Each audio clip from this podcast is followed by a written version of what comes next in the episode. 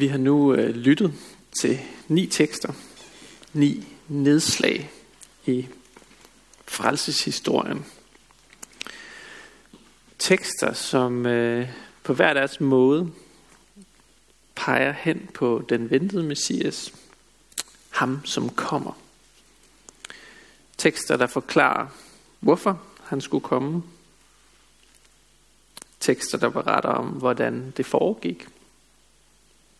Helt fra skabelsen i begyndelsen og til Jesu fødsel.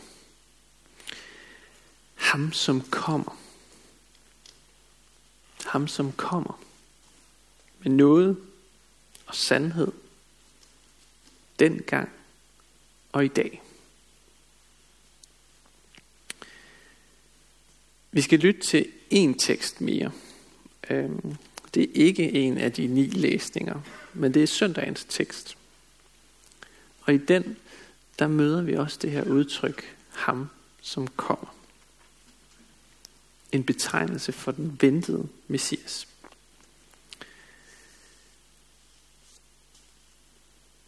Da Johannes i fængslet hørte om Kristi gerninger, så sendte han bud med sine disciple og spurgte Jesus, er du ham, som kommer?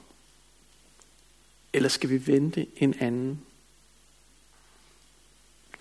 Jesus svarede, gå hen og fortæl Johannes, hvad I hører og ser. Blinde ser, og lamme går. Spedalske bliver rene, og døve hører, og døde står op, og evangeliet forkyndes for fattige. Og salig er den, der ikke forarves på mig. Da de var gået, begyndte Jesus at tale til folkeskarne om Johannes døberen. Hvad gik I ud i ørkenen for at se? Et siv, der svejer i vinden. Nej. Hvad gik I ud for at se? Et menneske i fornemme klæder. Nej. Se, de der bærer fornemme klæder, de findes i kongeslottene. Hvad gik I ud for at se? En profet? Ja, jeg siger jer, også mere end en profet. Det er om ham, der står skrevet. Se, jeg sender min engel foran dig. Han skal bane din vej for dig.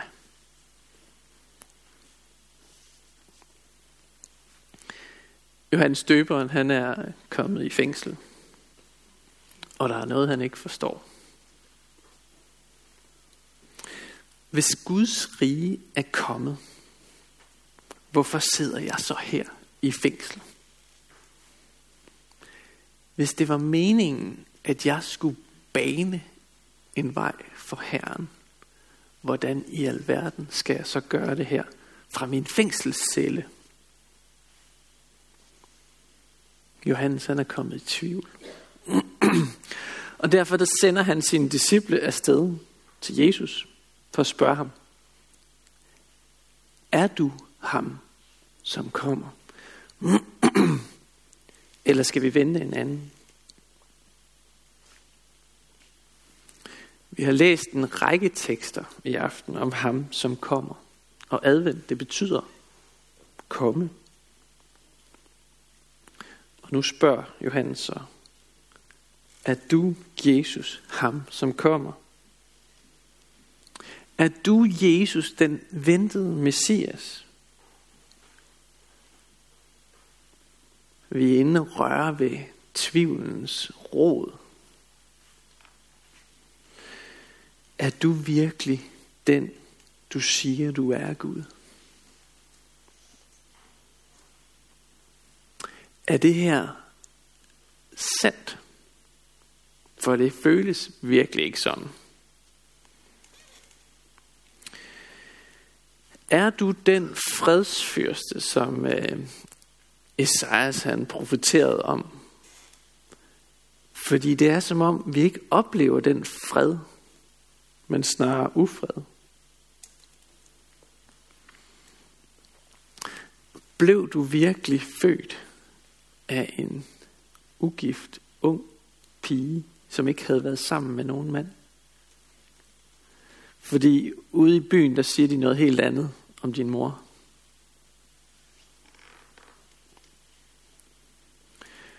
Talte englene sandt derude på marken, da de sagde, at du skulle være frelseren. For det er godt nok svært at tro på.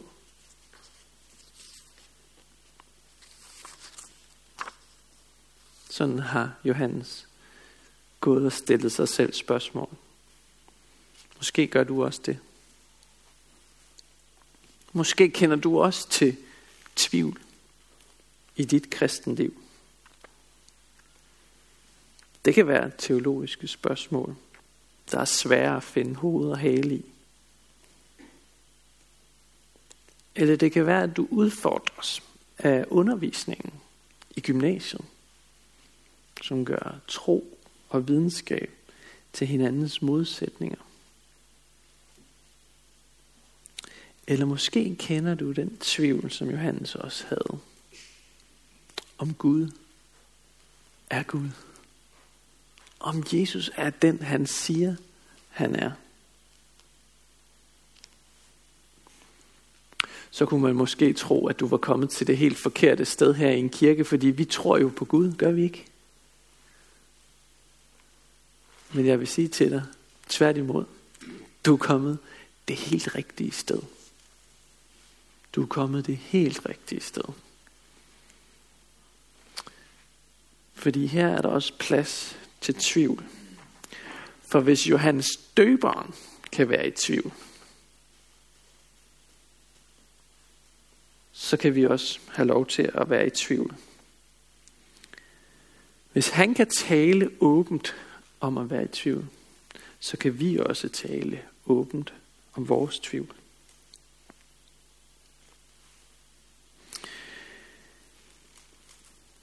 Jeg har talt om det her med tvivl med nogle mennesker her på det sidste.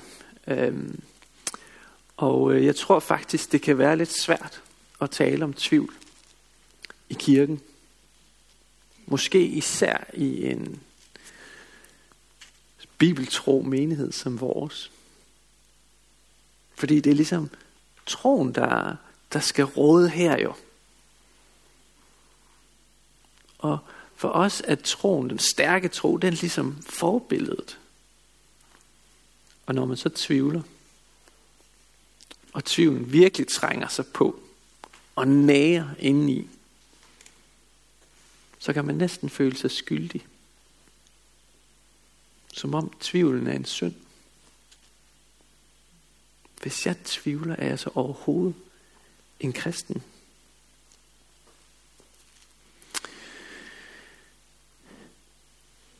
Jeg vil mene, at stort set alle kristne oplever faser i deres liv, hvor tvivlen trænger sig på. Det gør jeg også, selvom jeg er præst. Så er jeg ikke forskånet for tvivl. Jeg kan godt få den tanke, at Jesus nogensinde stod op fra graven.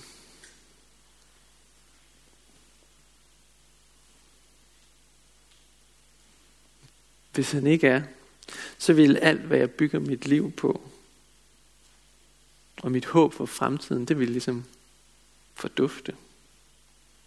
Det vil være meningsløst. Så vil grundlaget for hele min eksistens være forsvundet. Det kan da virkelig, det kan da virkelig trænge sig på. Jeg kan også blive i tvivl, om ting, der står i Bibelen, kan være rigtige. Måske stemmer det ikke overens med mine egne idealer eller moderne forestillinger. Jeg kan også blive i tvivl, om Gud hører min bøn. For når jeg stopper med at sige noget, så er det som om der bare er stillhed. Hvorfor siger Gud ikke noget? Hvorfor holder Gud sig skjult for mig?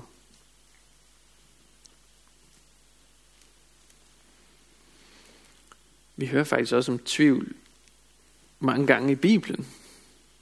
Vi møder Thomas, der har øgenavnet tvivleren. Vi møder mennesker, der tvivler på deres kald, tvivler på deres tro, tvivler på Gud, på fremtiden. Men tvivlen fordømmes aldrig i Bibelen.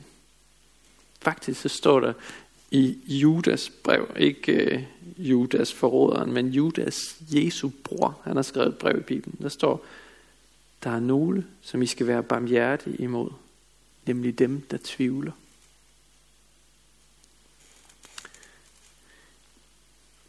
Måske er det netop den grundtone, at man har skulle være barmhjertig over for det tvivl, den tvivlende, som har gjort, at Johannes turde tale om det her. Johannes døberen. Han fik frimodighed til at spørge, er det her sandt? Er du ham, som kommer, Jesus? Der er ikke noget syndigt ved at kæmpe med tvivl. Det gør de fleste af os. Også mig. Også Johannes. En kristen forfatter sagde engang, også Guinness hedder han, der er ingen tro helt uden tvivl. Der er ingen tro helt uden tvivl. Så når du møder en kristen, som fortæller dig, at han aldrig tvivler, så må du gerne være lidt på vagt. Tvivl er et grundvilkår. Det betyder ikke, at vi bare skal ignorere tvivlen. Vi skal ikke bare glemme den eller fejre den ind under gulvtæppet. Vi skal tage den seriøst.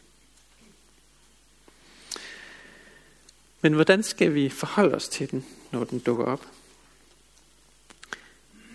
Jeg vil sige to ting. Først, så skal vi omfavne den. Vi skal tale åbent om den. Det løser ikke problemet, at vi lader som om tvivlen ikke er der. Man kan gøre det ved at tale med en kristen bror eller søster eller en præst om tvivlen. Og at dele sin tvivl er ikke det samme som, at man har mistet sin tro, eller at man ønsker at angribe troen. Nej, tværtimod. Det er at tage sin tro seriøst alvorligt. Måske kan man blive nervøs for, at hvis man graver i sin, i sin tvivl, at så kommer der alt muligt grimt frem. Så begynder fundamentet at vakle. Men det tror jeg ikke, du skal være bekymret for. Guds sandhed kan godt holde til kritiske spørgsmål. Guds sandhed kan godt holde til, at vi bliver irriteret over det, og at vi frustreres over det.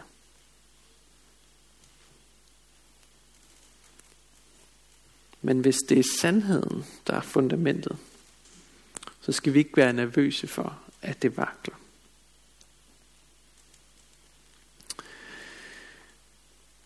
Så vi skal omfavne tvivlen. Vi skal ikke øh, gemme den væk. Vi skal tale åbent om det. Vi skal lytte til den. Det var det første. Det andet, det er, at vi skal udfordre den. Vi skal tage de spørgsmål, som vi der dukker op på vores vej i livet. Og så skal vi prøve at finde svar. Vi skal prøve at komme tvivlen i møde. Hvis vi altid lader de spørgsmål, der dukker op til troen, øh, blive pakket væk, så vil de lige så stille vokse sig større og større i det skjulte. Og tvivlen vil, vil få herredømmet. Vi skal derimod gå tvivlen imod med trosforsvar. Både sådan intellektuelt og akademisk, men også rent sjælesørgerisk. Så vi skal omfavne tvivlen, og så skal vi udfordre den. Vi skal finde svar på de spørgsmål, vi måtte have. Men vigtigst af alt, så skal vi gøre det, som øh, teksten i dag fortæller os. Johannes, han gik til Jesus med sin tvivl. Og det skal vi også gøre. Vi skal altid søge Jesus i tvivlen.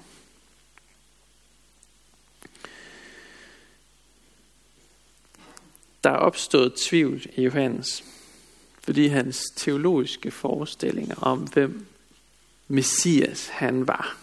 Han har jo læst det gamle testamente. Der, der er kommet et mismatch mellem hvem han troede Messias var, og så den Jesus han hørte om. Den Jesus han så i virkeligheden. Det kan faktisk have sin grund i, at Johannes havde et falsk billede af Messias. En falsk forestilling om, hvem Gud han er. Lidt ligesom hvis jeg sagde, jeg tvivler på Gud, fordi han er sådan og sådan. Men hvis det billede, jeg beskrev, slet ikke er den bibelske Gud, så er der jo noget helt galt. Så er det jo Guds billede, der skal skiftes ud. Så kunne man måske svare, jeg forstår godt, at du ikke tror på den Gud, for det er slet ikke Bibelens Gud.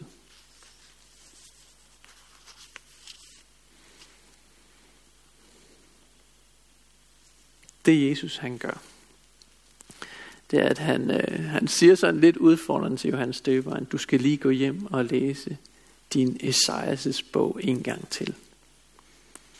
Og så skal du lytte til, hvad der står i den om mig. I Esajas 26, 19. De døde bliver levende. I Esajas 29, 18. Der springer den halte som jorden. Esajas 35, 6. Du skal åbne de blindes øjne, føre fangerne ud af fængslet, og dem, der sidder i mørket, ud af fangehullet. Esajas 42, 7. Han har sendt mig for at bringe et godt budskab til fattige og lægedom til dem, hvis hjerte er knust, for at udråbe frigivelse for fanger og løsladelse for lænkede, for at udråbe et nådeår for Herren. Og Esajas 61, 1.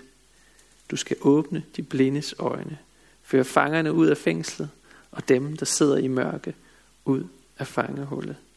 Det er det svar, Jesus giver Johannes. Og Johannes' tvivl.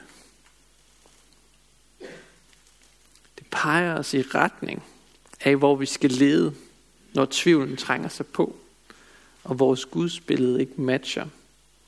Så skal vi lytte til Jesus og hans ord i Bibelen. Så det er der, vi skal lede efter svar og afklaring, tro og sandhed. Det er ikke sikkert, at det løser alle dine problemer. Det løste ikke Johannes' problemer. Han blev ikke sat fri fra fængslet. Han døde kort efter. Han skulle bane vejen for Herren på en helt anden måde, end han havde forestillet sig. Både i livet og i døden. For med sin død, der pegede Johannes på Jesu død, som den vej frelseren skulle gå for at løskøbe sit folk. Se, jeg sender min engel foran dig, han skal bane din vej for dig. Det er en beskrivelse af Johannes døberens opgave. Banebryderen. Den opgave, den var han blevet i tvivl om, om han udførte, som han skulle. Men det gjorde han, uden at vide det. Han udførte den til punkt og prikke, selvom han sad i fængsel. Så når tvivlen trænger sig på, og du er i to sind, så gør som i aften. Gør det, vi har gjort i aften, og find din Bibel frem. Og læs. Læs om frelseshistorien og søg afklaring i det sande billede af Jesus, både i det gamle testamente og det nye testamente. For Jesus er din forgangsmand. Han er din engel, som baner vejen for dig til Gud og til troen i dit hjerte igennem tvivlen. Og så skal vi ikke have skyld over at føle tvivl af og til. Vi bliver ikke stillet til regnskab for vores tvivl. Tvivl er ikke vantro. For troen er aldrig helt uden tvivl. Lad os bede sammen.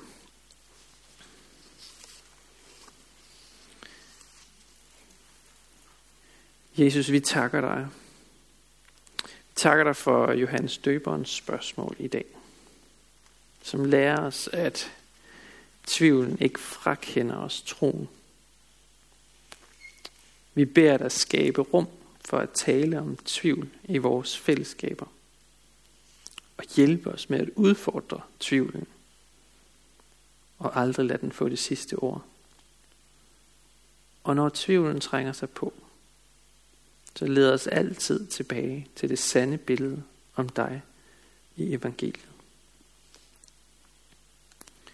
Vi takker dig for menigheden og beder dig styrke os i indbyrdes kærlighed og udruste os med nådegaver til fælles gavn og opbyggelse. Og lær os at række ud over egne behov. Vi beder dig for menighedens børn, både de fødte og de ufødte. Beskyt du dem og lad dem få lov til at vokse op i troen på dig. Vi beder dig for menighedens konfirmander og unge for deres liv og vækst i troen. Vi beder dig for ægteskabet og dem, der lever alene. Giv os din kraft til at leve efter din vilje. Vi beder for skærn by og omegn, at du, Jesus, må blive kendt, troet, elsket og efterfulgt. Vi beder dig for Niels Jørgen Fogh, menighedens vejleder, at du må styrke ham i hans arbejde og holde os alle fast på Bibelens grund. Vi beder dig om, du vil være nær hos alle, der er ramt af sorg, sygdom og lidelse. Giv os mod til at være til stede og visdom til at lindre smerten hos hinanden. Hør os, når vi i stillhed hver især beder for en, vi kender.